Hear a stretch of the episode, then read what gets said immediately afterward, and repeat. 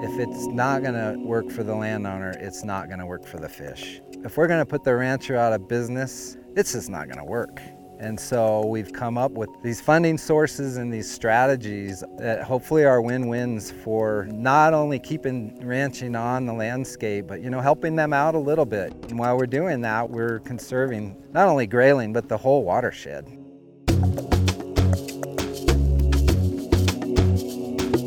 Welcome to the Stories for Action podcast, the Life in the Land series, where we hear from folks that live and work within the landscapes of Montana gaining perspectives that can be applied globally on the realistic challenges and what is needed to move forward in a positive relationship with the land and one another in an ever changing world. These are the interviews from the film series Life in the Land in their entirety. I'm your host, Lara Tomov. In this episode of the Life in the Land series, we're still in the Big Hole Valley in southwest Montana, hearing from those involved in the Big Hole Watershed Committee.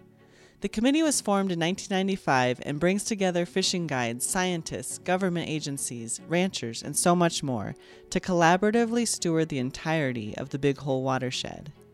Today we hear from Jim McGee, who works with the U.S. Fish and Wildlife Service Partners for Fish and Wildlife program in the Big Hole Valley. The Partners for Fish and Wildlife program exists in all 50 states and connects biologists with landowners to help them conserve and improve wildlife habitat on their property.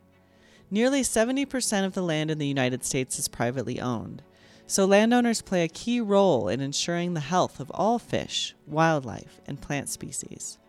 The Partners program is voluntary, and biologists work with landowners in providing free technical and financial assistance for things that are customized to meet that landowner's needs, as well as improve conditions for wildlife. For Jim, working with ranchers in the Big Hole, that can range from putting in new fencing that's wildlife friendly, improving water infrastructure, or land restoration work that retains more moisture in the grassland soils. As with most of the biologists in the Partners program, Jim is a resident of the area in which he works, allowing him to create the necessary relationships with both the landscape and the communities that he works within. We spoke with Jim mid July of 2021 among the sagebrush in an orange hued haze. It was only a couple of days after the start of the Trail Creek fire, one of many fires that burned last summer and fall in the Big Hole. The Trail Creek fire was burning only 10 miles from where we met with Jim, outside of Wisdom, Montana. This fire went on to burn through late October last year, eventually burning over 63,000 acres. Jim speaks with us about the intact landscapes of the Big Hole Valley, breaking down prejudices between landowners and agencies, and how he's worked with ranchers to successfully keep the Arctic grayling fish off of the endangered species list. So the Big Hole is part of the High Divide. We're in between like the Greater Yellowstone and then the wilderness areas in Idaho and then the crown of the continent to north so we still have a lot of open space and um, you know fairly undeveloped. The valley bottoms are primarily cow-calf and hay operations, and then we have sage steppe, and then we have forested mountains. So um, just very unique, still intact landscape with a lot of our species that have been here for a long, long time. And you know, in your work, you're on this landscape a great deal and really analyzing it and its health. Um, for you, it's probably like a sixth sense when you walk out on a landscape to look at all the components. Even in this area, for example, what are the things, the specific things you're noticing that are indicating a healthy landscape here? We still have the rich valley bottoms and then the riparian areas and then the sage steppe that's intact and it's all connected from the valley bottom to the forest.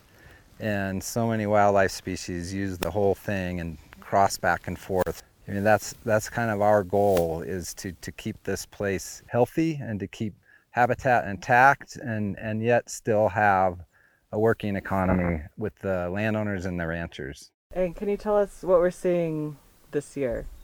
So this year's a tough year. We've got kind of record drought going on. I think our June precipitation, which was almost zero, and that's our wettest month. And so it's just been tough on everybody. Uh, the hay crop is suffering. Um, the the ranchers weren't able to get uh, good coverage of water onto their fields, and then the uplands are, are suffering. So stream flows are low. Um, everybody's doing everything they can to keep uh, water in the river, but it's just it's just a really tough deal this year. And what are you noticing as a biologist on the landscape because of that drought? You know, we're having some warm temperatures in the streams, and then of course uh, the uplands drying up. Um, as you can see behind us already for mid-July, this would be a lot greener behind us here. So it, it's going to be tough this year. I mean, for for our fisheries and for grayling, we're just trying to, to maintain connectivity in the in the streams and the rivers so that um, there is there is places in the watershed that are thermal refugia, and so there are places that are better and colder water so that the fish can move into those places. I think there is definitely changes in climate. It's just it's getting warmer and drier. I mean, we're still fairly lucky um, up here in the Big Hole because high elevation and it's really driven by snow. And we've had some decent snow um, years, but uh, this year wasn't. So yeah, I think the trend of warmer and just a change in when that precipitation comes. So it's something that I guess our philosophy with conservation is um, to to build in resiliency into into the habitat, into the systems. And how do you do that? You you have the right vegetation, and you have the right um, channel type, and the right width to depth, the right shading, and so building that resiliency into especially the streams um, is is what we can do. Uh, this year's also been a tough fire year, and it, again, it's early. Uh, we've got a number of fires located very close by here, close to Wisdom. Uh, one of them is only about six miles to the west, I think, and you can see uh, it's fairly socked in with smoke and probably will be for quite a while. Can you tell us where we are here as far as this land and some of the projects that you've been working with the landowner? Right now we're about three or four miles east of Wisdom on the Hat Creek Ranch. And the Hat Creek Ranch is a small cow calf operation. We've been working with the Hat Creek Ranch for probably six or seven years. When they um, bought the ranch, the previous landowner was enrolled in our grayling conservation program. And so we met them and asked them if they were interested in continuing that, and they were. And so we started working with them on some stream restoration, riparian fencing, um, hardened crossings, stock water wells. Um, and that, that's just expanded into this sage steppe habitat work uh, where we're working on um, improving this mesic area behind us, um, removing invasive conifers, um, and one of the big projects we did with Hat Creek was to help them install some solar stock water tanks. And by doing that, they're able to kind of spread their livestock out on the land and be able to manage them better for the land and move their cows more often. And can you tell me about that partnership? You know, as an agency, you work with a lot of private landowners and that importance of relationship building and trust building and, and that those things take time, right? Yeah, you know, I think what is so important for conservation success on private land is building that trust and, and patience. I mean, I think it takes a long time sometimes. And our, our program's philosophy is to put someone in the community. Uh, I mean, landowners, and with with good cause, they are suspicious of government a lot of times. And so when you put someone in the community that and you show them that you care about their livelihoods, I think that's what you need to do for success. And I view my job as how can I make conservation easier? How can I make it easier for a landowner or a agency partner or a, mm. you know a conservation partner how can I make their job easier? How can I make it easier for us to implement conservation? I think it's so important to understand what the landowners' needs are to run their ranches. I mean, and, and, that's their economy, that's their livelihood. So for me, I've learned so much about what their needs are, what their water needs are, what their grazing needs are, you know, how, how they can maintain their, their ranches. Um, at the same time, I think that we've been able to educate landowners what the needs of, of the fish and the wildlife are. And it's absolutely doable if people will listen to each other and be able to be flexible. It's absolutely doable. And I think that's what's going on in the big hole. And, you know, a lot of these conservation programs are labeled by a certain species. But can you talk about how it's it's holistic management, right? It's actually looking at the entire ecosystem and then there's kind of just the label of that species on it, but it's how it's really more about looking at the entire ecosystem. Yeah, you know, our and my history up here it really started with Arctic grayling and stream flows and riparian areas, but it's all connected. These this whole landscape is connected from the valley bottom to the mountain peaks and um, when you fragment one type of habitat, it's going to have impacts on the next type of habitat. So having this landscape watershed scale um, conservation effort, keeping open spaces, keeping these big ranches intact, um, that is such a key for for all these wildlife species you know, in the Big Hole and you know in in Southwest Montana. I know it can be different based on each area, but what would be the threats if this land did not continue to be a working landscape? So one of the major threats, as with most wildlife and wildlife habitat, is is development. If we take landowners and ranchers off the land, and we're now dealing with roads and concrete and houses, um, it it just fragments habitat. And so I think the the philosophy we have is we're people on the landscape, and we have to live. And so the working landscape philosophy of keeping folks on the ground but having that landscape intact is going to keep our wildlife resources existing. So once we lose that, then it's a downward trend. Um, it's so hard to come back from, from roads and houses and concrete. There's not much you can do. Um, but when you have this, you can do a lot. A lot of Jim's work in the Big Hole Valley is around the Arctic grayling, which is a fish species whose last fluvial stronghold or native river population in the lower 48 is in the upper Big Hole watershed. With the threat of government regulation on water use if the fish were to be listed under the Endangered Species Act, ranchers were motivated to steward the river on their own terms in ways that benefit the fish habitat and water quality and quantity.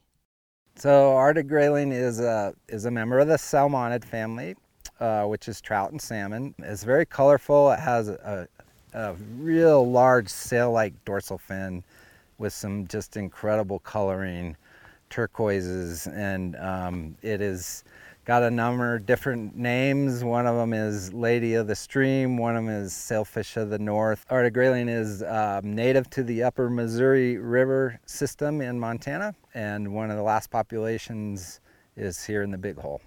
A lot of my career has been working on Arctic grayling. There was only two populations in the lower 48, one in Michigan, which is extinct, and they're trying to bring them back, um, and then in the upper Missouri headwaters. And that distribution had declined. Um, and the Big Hole River for a while was really the only strictly river fluvial Arctic population. And so it's, it's very unique here. And the really, another unique part about it is in the Big Hole Arctic grayling habitat is 90% private land. And so as management and conservation agencies, if we don't work with private landowners, we really are handcuffed about how effective we can be for conservation. We've been working with landowners for over 30 years, and about 13 years ago, we started a program called the Candidate Conservation Agreement with Assurances Program. And it's a program where um, if you have a species that could be listed under ESA. If a, if a private landowner enrolls in that program and has a conservation plan that addresses threats for that species, If the species is listed, then they do not have to do anything else. You know, so we have landowners, 33 landowners in the Big Hole that have these site-specific conservation plans for Arctic grayling. And each one of those plans addresses stream flows, riparian and river habitat, um, fish passage, and entrainment, which is grayling being caught in an irrigation ditch. And so that was a huge deal in the Big Hole because grayling's been on and off the ESA candidate species list since 1990. And the folks up here, the landowners, were really concerned about the potential ESA impacts on especially their ability to use water and to graze. And so what the CCA program did is just is really just give them peace of mind. Mm. It's been phenomenal. The habitat has improved, the stream flows have improved, and the population has responded. It's just been really rewarding to work with the, the landowners on this and to build those relationships and then see it transfer to a more stable and more abundant grayling population. Jim tells me about what the actual application of this work looks like on the ground. There's the four threats that we're trying to address with landowners for Arctic grayling. And the first one is, is stream flows. And so what we've done in the Big Hole is we have five different segments in our conservation program. And we have flow triggers for each segment. And when we hit a low flow trigger, each landowner that's enrolled in that segment has a plan to reduce X amount of their irrigation and put it back in the stream. And, and it's worked very well. It's tough because that's their livelihood. But I think the reason it works is because it's a shared sacrifice. So the guy upstream's giving up water, and so is the guy downstream. And so if everyone gives a little, um, that shared sacrifice has worked. And we went from before our CCA program, we were hitting those flow targets about 56% of the time, and now we're hitting them about 78% of the time. So that's that's a big, huge component of it, and and it's super complex. There's there's over 500 points of diversion enrolled, and water rights are just very complex. And the other thing about it is there it's all connected because like a landowner in Reach A opens up his ditch a lot of that water is going to go to Reach B. And so they depend on each other. Um, we've got, you know, incredible hydrologists from DNRC that, that runs that part of the program. And, it, and it, it's very challenging, but it works. The second part is river habitat and riparian habitat. And the goal for each landowner, for each stream reach, is to have a sustainable condition on that reach. And so we rate them every five years, and they're rated as um, not sustainable, at risk, or sustainable. If they're not sustainable, we implement some type of conservation measure, whether it's riparian fencing, grazing management, an off-stream stock water system to help improve that reach. And then the third threat that we're addressing is fish passage. And so if there's any barriers, to fish passage, then they have to be addressed. And we do that through a number of different conservation measures. Fish ladders in irrigation um, diversions are a big one. We've got, I think, 78 fish ladders in the upper big hole. We also do grade control, bridges, removing bad culverts. And, and you know what that is doing is allowing those fish to reach the habitats, those grayling to reach the habitats they need um, whether it's upstream or downstream, to reach thermal refugia, to reach um, winter habitat, to reach spawning habitat. So it's so important to have that connectivity. And then finally, the fourth threat that we're addressing through the CCA is entrainment, which is Arctic grayling being um, captured by irrigation ditch. And so we do, Fish Wildlife Parks does surveys every year on certain ditches. We have a schedule and if we find grayling in the ditches, um, there's a rescue plan to move them back. And then also we do fish screens. The way we do a diversion will lessen lessen the uh, potential for entrainment. And can you tell me what is your process say if you need to approach a new landowner that isn't part of the program already? What does that that process look like? the way the CCA program works is we have a team of agencies. There's uh, the Fish and Wildlife Service, Montana Fish, Wildlife and Parks, and we have Montana DNRC who helps us with the water part, and then we have the NRCS um, that works on private lands. And so when we went out to the landowners and we asked them if they were interested in the CCA, they said yes, and and that was started the ball rolling. Specifically, one rancher was like, "I want one of those" because he was very concerned about listing, um, and that spread. But then, when we have, let's say, a new landowner come in or um, a sale of a land, the the CCA goes with the land. So if the previous landowner was enrolled, it it stays with it. But we have to go to that new landowner, and this happens fairly often um, and say, Are you interested in this program? And a lot of times they'll already know about it because a lot of their neighbors are. Um, sometimes, if they're not, they'll, they'll ask why, and um, we'll explain the, the benefits of the protections. But also, you know, we try to come with resources. We have, we've been super lucky to have some great funding so we try to make it a win-win. So, you know, if we put in a stock water system for a rancher, you know, that's gonna help them. Um, you know, they might not have to chop ice in the winter. Or they have this clean, cold source of water. And what we get back from it is maybe they're not diverting water into the out of the river in, in times when we hit our flow targets.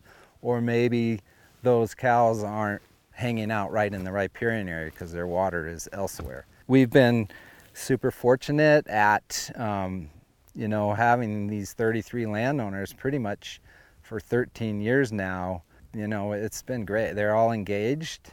I think the reason it works is because they know us now. um, we, they know we're not after their ranch or their livelihood. We, we care about um, the natural resources, the fish and the wildlife, but we also care about we want to see them stay on the land and, and they know we care about them and so they're willing to to work with us. Yeah, our philosophy, our when I say we is our team, our CCA team, um, is if it's not going to work for the landowner, it's not going to work for the fish. If we're going to put the rancher out of business, it's just not going to work.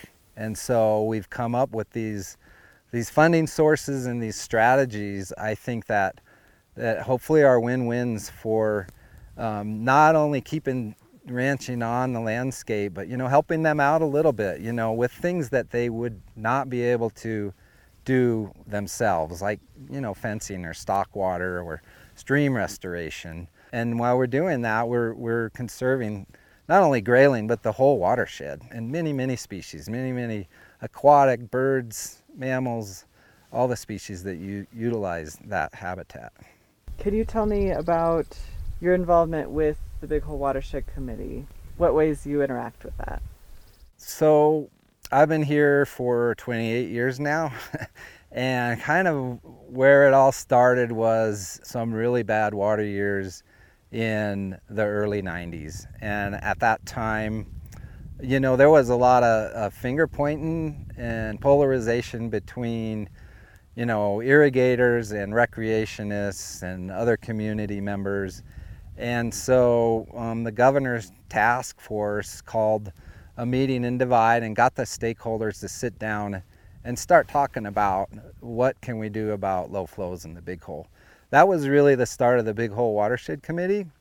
And so I've been a technical advisor on that committee since it started and they've been they've been great because they bring they bring that community interest to the table with the willingness you know to tackle hard challenges. And and with the goal of you know maintaining the livelihood maintaining the cultural and natural resource values of the watershed. The other i think learning piece for me in this whole cca program is just the importance of partnerships so, like our agency partnerships is so important and it's working so well. I think I learned that, you know, you can't do it alone. You've got to have partners if you're going to succeed, whether the partners are, are the ranchers or other biologists or hydrologists or the watershed committee, you have to have those partnerships and the community involved if it's going to succeed. You know, one of the things that is so important is to have the community involved in these programs because the nightmare stories are where uh, someone up here tells you something to do. How you're going to run your land how you're going to ranch how you're going to irrigate uh, and that just doesn't work. We know that. We, do, we know that someone that doesn't even live here is trying to tell you how, how to, to run your life but if you're involved with those decisions, if you're part of a program, it just it just you have pride in it. Around the West and probably around the whole um, United States, these small collaborative conservation stories, they all have some of the same building blocks, and that's having local people living on the land um, working together to address a common challenge. And so I think that is just the key for any of these programs to work. You know, there's realistic challenges in that process, right? Of not only, you know, locally led, but also collaborative. Um, that it's not all kumbaya, right? Right. uh, just the reality of, you know, folks with very different priorities or, um, you know, what that looks like when those things come together.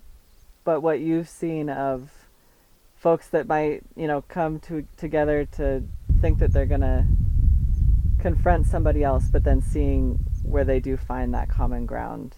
Yeah, I think it takes time for these type of community collaborative conservation groups to evolve. It takes it takes building that trust. And so I think when you start, there's so many different skepticism and concern about if someone has an agenda or not. But I think if you if you have the patience and you can show that you care about the partnership and about individuals, um, then you can overcome that. It's it's about people. you know, one thing I've learned is like never say never. I mean, I've been told so many times you can't work with that person. And then 20 years later, they might be one of your number one advocates. Just because someone tells you that they're tough to work with, things change. So if you can build that trust, um, just, I say never say never to a relationship for, for this type of conservation. Jim leaves us with words on how he views the landscape and the significance of these kinds of approaches that look at the entirety of an ecosystem, working on this larger landscape scale. Every time I come to the big hole, I drive over Carroll Hill, and I, it doesn't cease to amaze me how beautiful it is and I ask myself why, and it's just like everything is is so connected and important. The soil, the plants, the pollinators, the bugs. When you have intact systems, it's just it's it's Mother Nature's best, right? So I just think it's it's so special to maintain that whole ecosystem, that whole the, the whole nature of it. Um, whether it's a tiny little bug or a trophy elk um, it's all connected and it's all important because everything else is relying on everything else. So just having that intact landscape is really where we should be focusing our conservation efforts.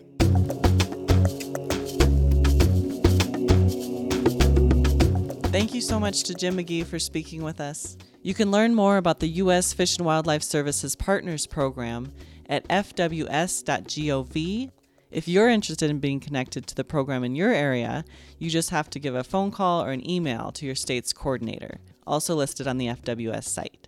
To learn more about the Big Hole Watershed Committee, check out bhwc.org and find them on Facebook and Instagram. You can also join their meetings, which are the third Wednesday of every month in the Grange Hall in Divide, Montana. All of these links are on this episode's show notes. Be sure to check out the other four podcast episodes, which hear from other voices in the Big Hole Valley. You can check out the rest of the Life in the Land project at lifeintheland.org, where you can find the film featuring these voices from the Big Hole Valley, as well as films and podcasts from three other regions in Montana. Thank you all for listening. This episode was recorded on the ancestral homelands of the Salish, Shoshone, Bannock, Lemhi Shoshone, Kalispel, Apsáalooke, Nez Perce, Northern Cheyenne, Blackfeet, and many other indigenous tribes that interacted with and stewarded these lands for thousands of years. Thank you to Peyton Butler for editing assistance on this episode, and to Katie Sprout for production assistance in the field. Be sure to share these episodes with others and subscribe to hear more stories that create connections around a thriving planet.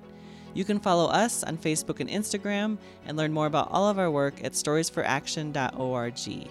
The entirety of the Life in the Land project is made possible with support from the Crocus Foundation, Bioregions International, the Wilburforce Foundation, World Wildlife Fund, Montana Forest Collaboration Network, the Jim Scott family, Marina Weatherly, Montana DEQ's Abandoned Minelands Program, Montana Conservation Corps, Bird Conservancy of the Rockies, Winnett ACES, the Milton Ranch, Northern Great Plains Joint Venture, Montana Land Reliance, Joan and Cliff Montagne, and additional support from Heart of the Rockies, Montana Watershed Coordination Council, Ranchers Stewardship Alliance, Lower Clark Fork Watershed Group, Big Hole Watershed Committee, Bill Long and Billy Miller, Gary Whitted, Arthur Lubis, Rodney Fry, Chris Boyer, Gary Burnett, Daniel Beal and Julia Becker, Tom Palmer, Chris King, Mannix Brothers Ranch, Ann Schrader, and Chase Hibbard.